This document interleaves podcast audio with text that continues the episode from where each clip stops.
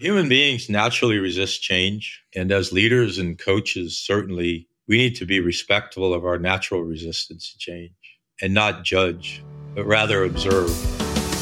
You're listening to the Building a Coaching Culture podcast. If you need to compete and win in the 21st century labor market as an employer of choice, this podcast is for you. Each week, we share leadership development coaching, and culture development insights from leading experts who are developing world class cultures in their own organizations. And now, here's your host, J.R. Flatter.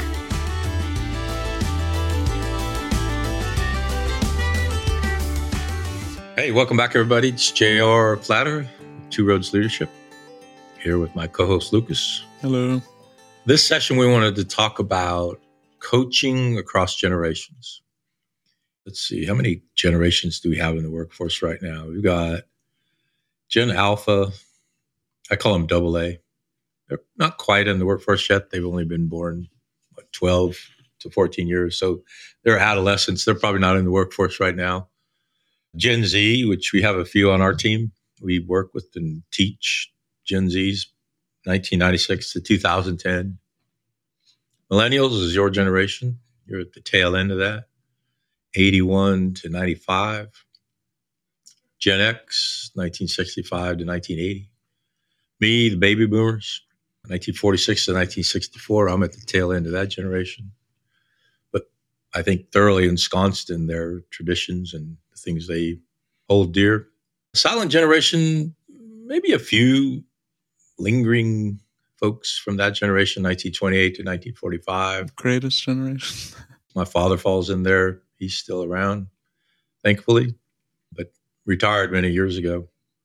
So really, we're looking at one, two, three, four, maybe five generations in the workforce that you and I are regularly coaching.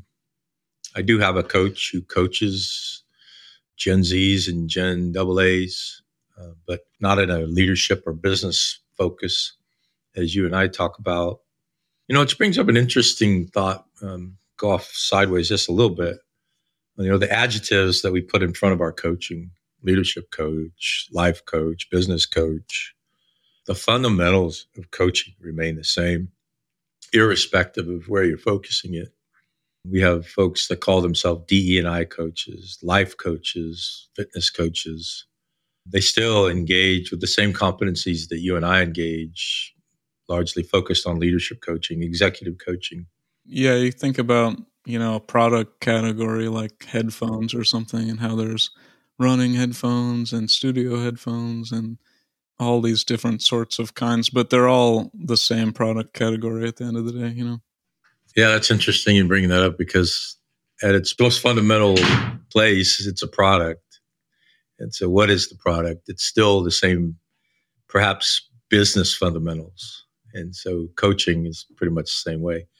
We all have different product areas, and even the niche that you choose, the niche that you choose is just a refinement of the product. At the end of the day, it's still coaching. So whenever anybody puts an adjective in front of that, I just caution them make sure you're sticking to the fundamentals. So, what is different now here in the 21st century? I've talked to my millennial partner here. I was born deep into the 20th century, but spent four decades in the 20th century. You spent the latter half of one decade or maybe eight years of the last decade in the 20th century. So your most of your experiences are here in this 21st century, whereas most of my forming experiences were in the 20th century. What are some of the differences you see?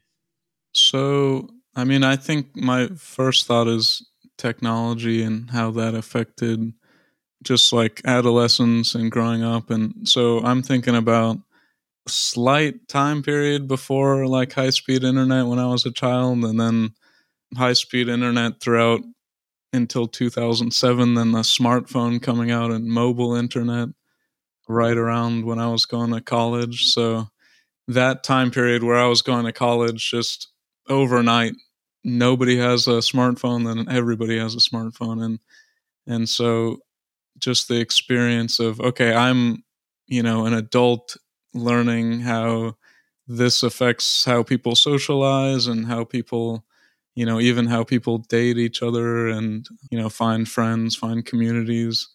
And so, how that to me is kind of something that hasn't existed for my whole life, but it's very prevalent. So, if you think about Gen Z, I'm I'm imagining them, you know, smartphone not when they were in college, but when they were, you know, ten or younger. So, and even I'm looking at my own son. He's like way down the line past probably Gen AA, like you mentioned. But he was born, you know, with a cell phone in his hand, whether it's for entertainment or just messing with it when mom and dad aren't looking. But just the way that that kind of affects your experiences, because even you're writing a research paper, do you have the internet? Do you have books? Do you have what tools are available to you, you know? AI's here now. Oh yeah, sure.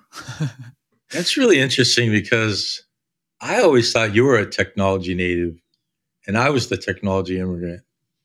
But now you're describing that even born in the 90s, you consider yourself somewhat of a technology immigrant. That's an interesting perspective I hadn't heard yet. Yeah, I mean in the fact in the sense that how much of your culture and like interaction with other people goes back to the technology? And i think like internet is probably you know ingrained in in our generation no matter how young of a millennial you are but there's this aversion almost to the selfie taking like overly oh i have a meal and i'm going to take a picture of it. It is part of the millennials culture but there's this slight self-consciousness to it Whereas I think the younger generation, it's like an embracing of that and not a self conscious feeling. And I think this is really relevant to what we're talking about because I'm discovering things about you that I've known you your whole life that I just assumed all this time. And in our coaching and uh, certainly in our leadership, you know, we make those same assumptions. Uh, you tell a really funny story about the first time you did the get off my lawn scene and considered yourself for the first time ever probably grown up for a long time but consider yourself getting older for the very first time when you were scolding some young kids. I think it was outside of your hotel room or whatever it is. Then you realize oh my god i'm becoming my dad or i'm becoming uh, like a boomer or you know, i'm yelling at kids for making too much noise part of my thinking about this whole intergenerational discussion is is it a function of age or is it a function of generation or a combination of both? And then you weave in technologies. So you know like not sound like too old of a person but you know i grew up with if you were lucky three tv stations. And where i lived oftentimes you had zero because there was no reception and certainly no cable and then you matured to where you had cable TV, technology matured and became more widespread. And you get into the internet coming to life uh, as I was coming to adulthood and just thinking and constantly trying to catch up, constantly trying to catch up. And now you're describing the same thing of Gen AA versus millennial, Gen Z versus millennial. So look, for me, it just continues to affirm we're all going through this. I suspect that in 10 years, Gen Zs are going to be telling stories about Gen AA's the way I told stories about millennials. And you know, it's actually, we found etchings on cave walls of the slothful youth of today are going to destroy everything. So I, I do think there are some really big differences in generations, but also I think there's so many commonalities. I mean, partially even in like pop culture and you know books, movies, games, you see um like these different eras happening where okay, this big movie came out and then everything after it was informed by that. And that's how I've looked at it in the past, but those eras like happen concurrently to each other. So this particular creator is still making 90s movies in 2005 for example and or you know even 80s movies in 2005 and and they're kind of going in parallel next to each other and you even see it with like actors and groups of actors. Like there's lots of Gen X actors that are still in tons of popular movies, like you know Brad Pitt, even Leonardo DiCaprio. Like you look at those and you think like, oh, those are people that were in their prime in like 2005 or so, and they're still in movies, but they're marketed for, you know, like you were saying, the age group. They're being marketed for people that are my age, not necessarily which generation they come from. I was also thinking, um, like about, you know, something coming out and it being taken at face value. Like, think about, oh, the internet is a great thing because it can allow for communication and then five years later, what is the internet doing to our communication that's not necessarily better? You know, so the kind of modernist and then postmodernist take, like something is introduced as this is the bottom line up front, and then it gets examined five years later or a couple years later. And so, depending on how old you are, it might depend what attitude you're looking at the different aspects, you know? Yeah, I realized about 15 years ago that people stopped selling me things.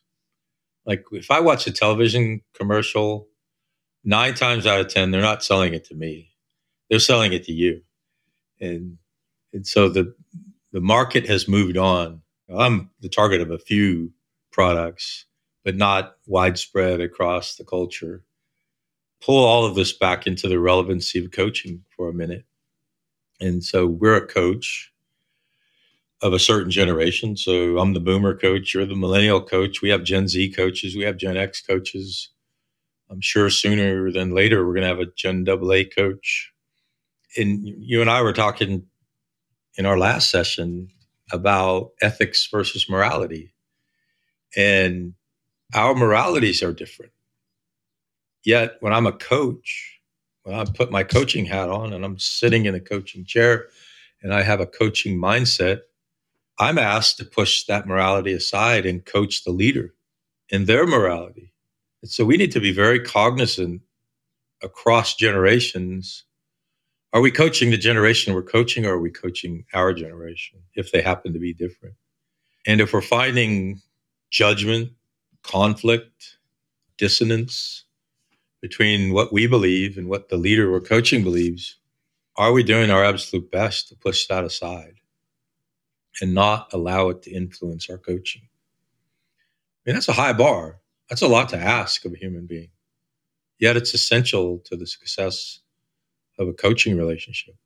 Lots of times, maybe a common example is that one young person tells a joke that nobody else really understands or they don't think it's funny and it's it could go back to that difference of perspective like you're taking it at face value and and they're taking it at an ironic value because they don't have this same emotional attachment that you grew up with around it so it's easy for them to make fun of certain things that you wouldn't want to make fun of you know mm-hmm. yeah and i know when i i started my business at 39 years old and I have a few gray hairs in that, but I certainly had no gray hair back then. And I was judged by that, right? Am I too young to be the CEO of a business? And you see a lot of very young CEOs now.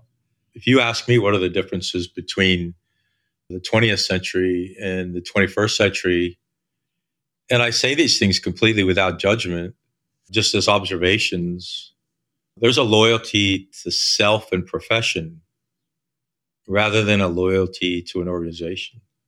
But I personally believe that's a very healthy thing. It's a healthy thing on behalf of the individual for certain because the technologies and very much likely the profession that you're in isn't going to exist across the lifetime of your career. If you look at your son, and he's what, five years old today. He just turned four, yeah. Oh, four. I'm off by a year. I got 10 of them running around by the time he's in the workforce, the technologies that are present are going to, we don't even know about them yet. AI by you know, 20 years from now, when he's two years out of college, who knows what that's going to look like. And certainly from the time he starts to he finishes 40 years later, 50 years later, that technology is going to change again and again and again. I have a friend who tells a story about his grandfather working in the same profession in the same building for 50 years. Those days are gone. And so the work ethic of my father, the work morality of my father, joining an organization, staying there for 30 something years, retiring and receiving a pension, those days are gone. And they actually never were there because a lot of those pensions were not funded. And so the second the company went bankrupt, the pension evaporated. Now I live in a 401k life, right, where I'm funding my own retirement. And I'm certain you are, and, and certainly Declan will fund his own retirement. And you know, what does that even mean 50 years from now? So human beings naturally resist change.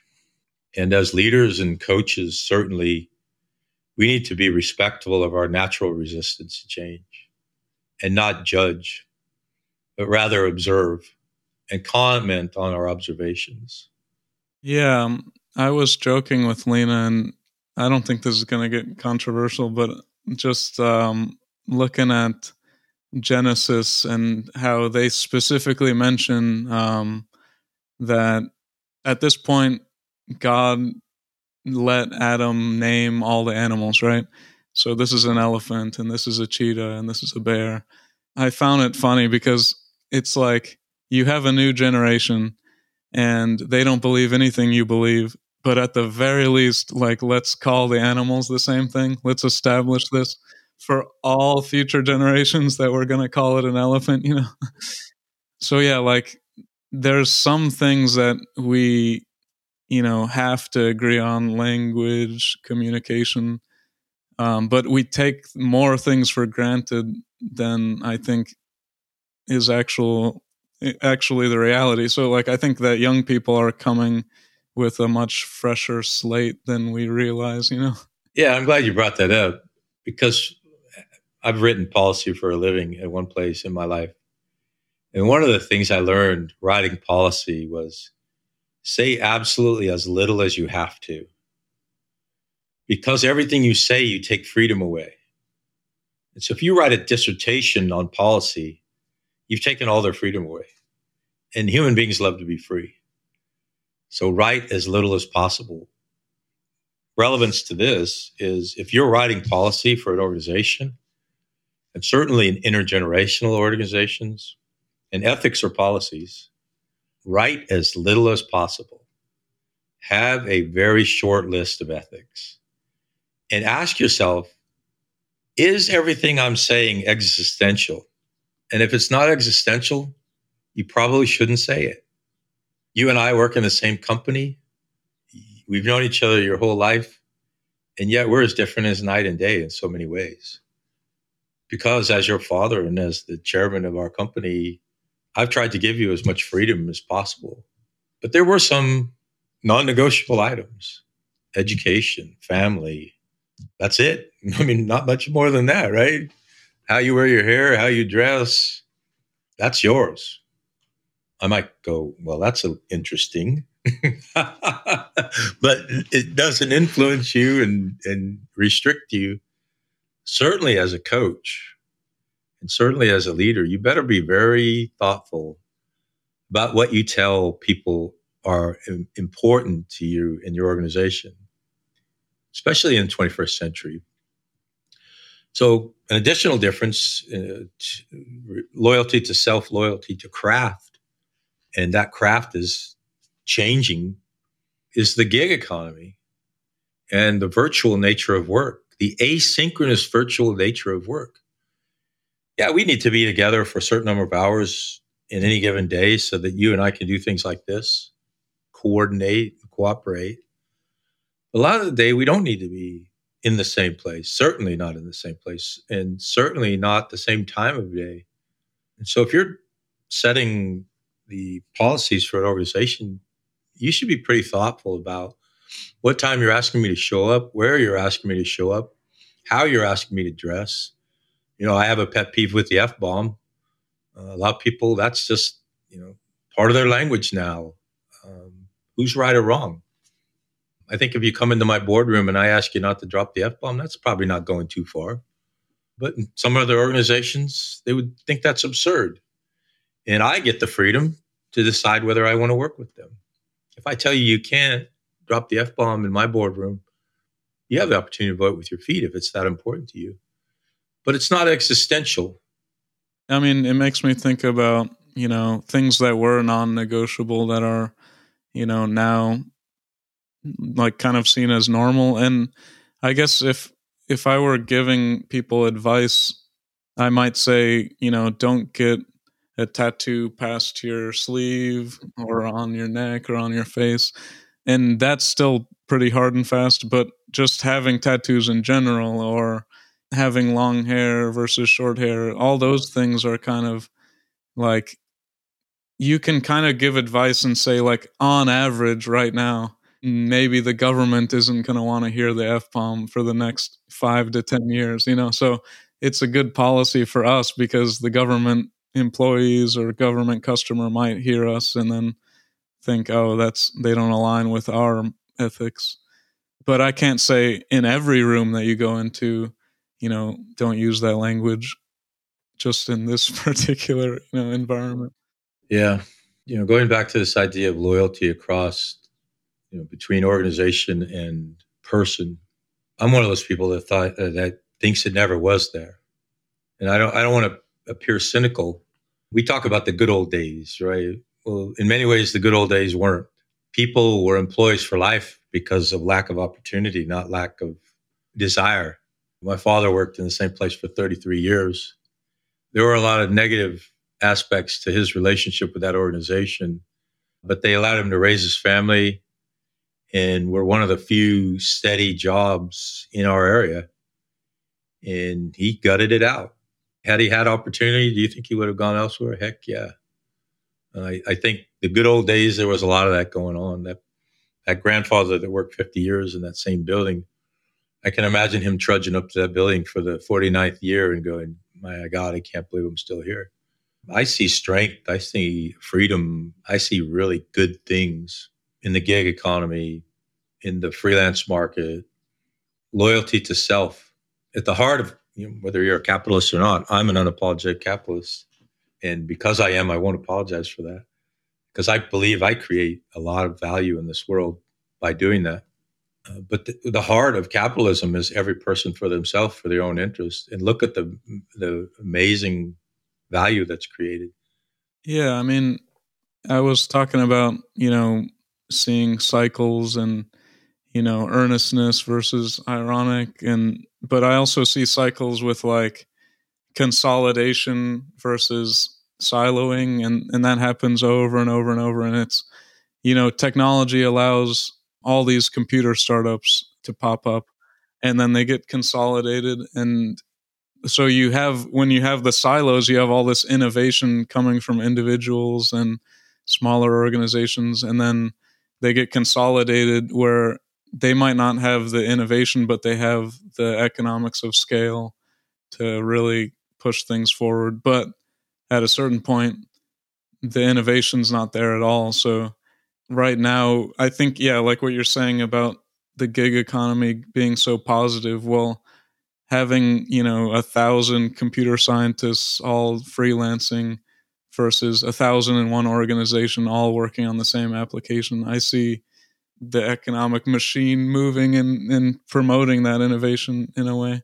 Well, yeah, I mean, look at examples from our recent history, the space industry, you know, the commercialization of space has driven the technologies so far forward and so fast that it would be inconceivable to not have that decentralized so allowing more freedom, whatever you want to say about the gig economy, whatever you want to say about freelancing, there's a reason the word free is in freelancing because it's freedom to decide with whom you work, freedom to decide where you work, uh, freedom to decide what you call work.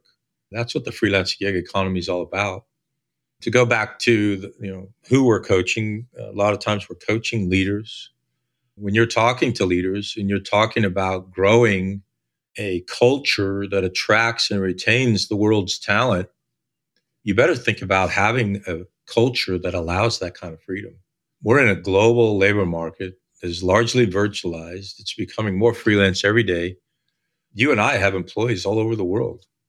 And the reason that they're all over the world is because that makes sense for our business.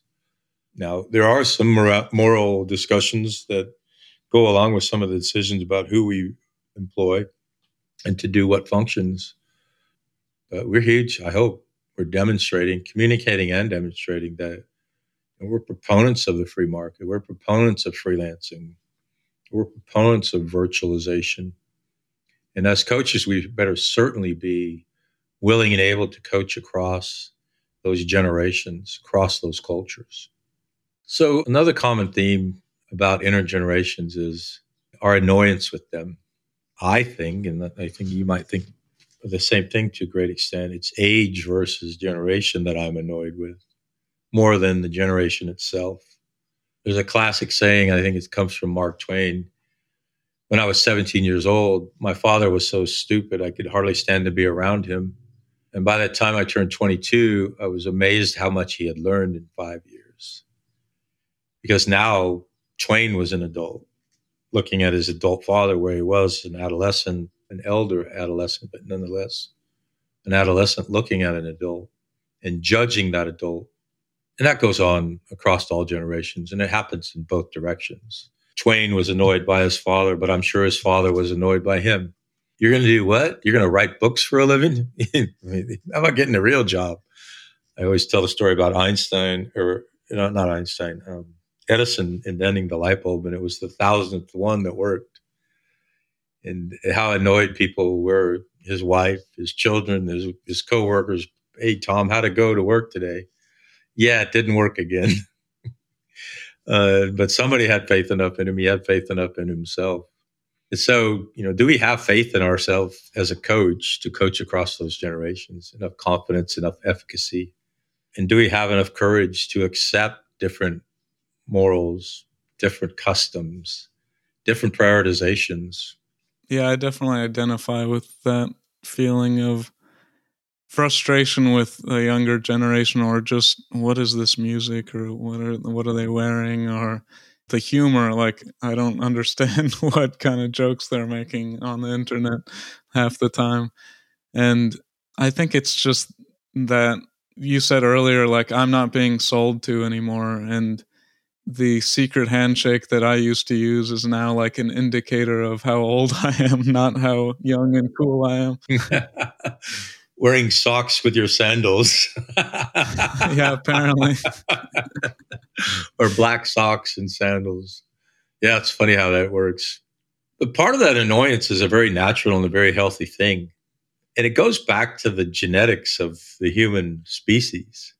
Our instincts tell us to be annoyed by our families so that we'll, we'll move away from them and engage in lifelong relationships with people outside of our family, engage in childbirth and raising families outside of our own tribe.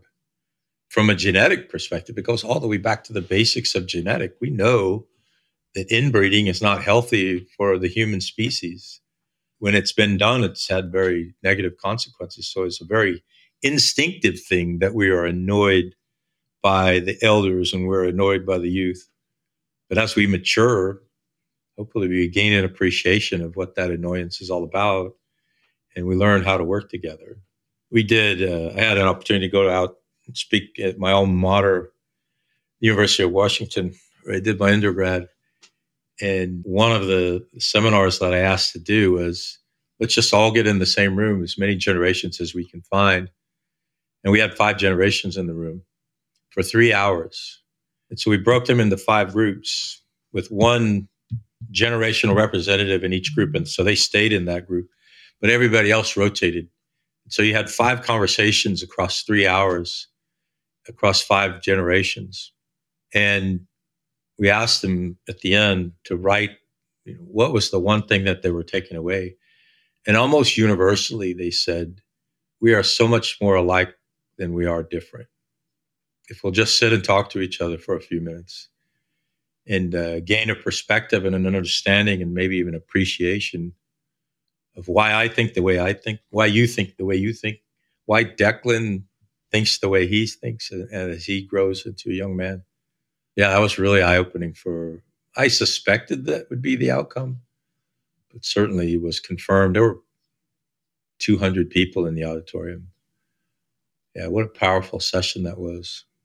Any closing thoughts as we wrap up this wandering dialogue across generations? Well, I just had one thought about the like aversion and annoyance. I think maybe part of it that I identify with is this kind of like in and it is the, about the age like if i look at myself 5 years earlier i think oh um hubris like oh this person didn't understand what they were supposed to understand and and now that i have this knowledge i i don't have that attitude anymore. But you don't necessarily do that with people that are your own age that are just completely different specializations. Like you know somebody that's a musician i don't think oh how ignorant are they about computer science and, yeah, and yeah, illustration yeah. or whatever um, but I might think that about a young person. Why didn't they spend more time learning about this and this and this? Yeah, imagine me looking back 30 years of the mistakes I made raising you and your siblings. Yeah, we don't have the knowledge today that we had that then. And I don't say it's foolhardy to judge us on the same. You see a lot of revisionist historians judging their predecessors I think it's largely foolhardy to do that because no matter what picture you look at, you can even look at a video of an event. You weren't there. You didn't feel the fear they had, the anxieties they had, the smells, uh, the human to human contact that they were engaged in. Yet you're judging them 30 years later through an image, not even the actual event. And there's so many rounding errors across time and across interpretation. It's absolutely foolhardy to do that. And certainly as coaches, we shouldn't even begin to engage in revisionist history. You know, that's why we look forward to grow. When we start looking back, it's really of little value from that context. All right, brother. Thanks for your time. Well, that concludes this episode of Building a Coaching Culture. I truly hope that this episode was helpful to you it was, be sure to follow us wherever you listen to podcasts. Maybe stop and give us a rating or a review and share this podcast with someone who might find it helpful as well. Thanks again, and we'll see you next time.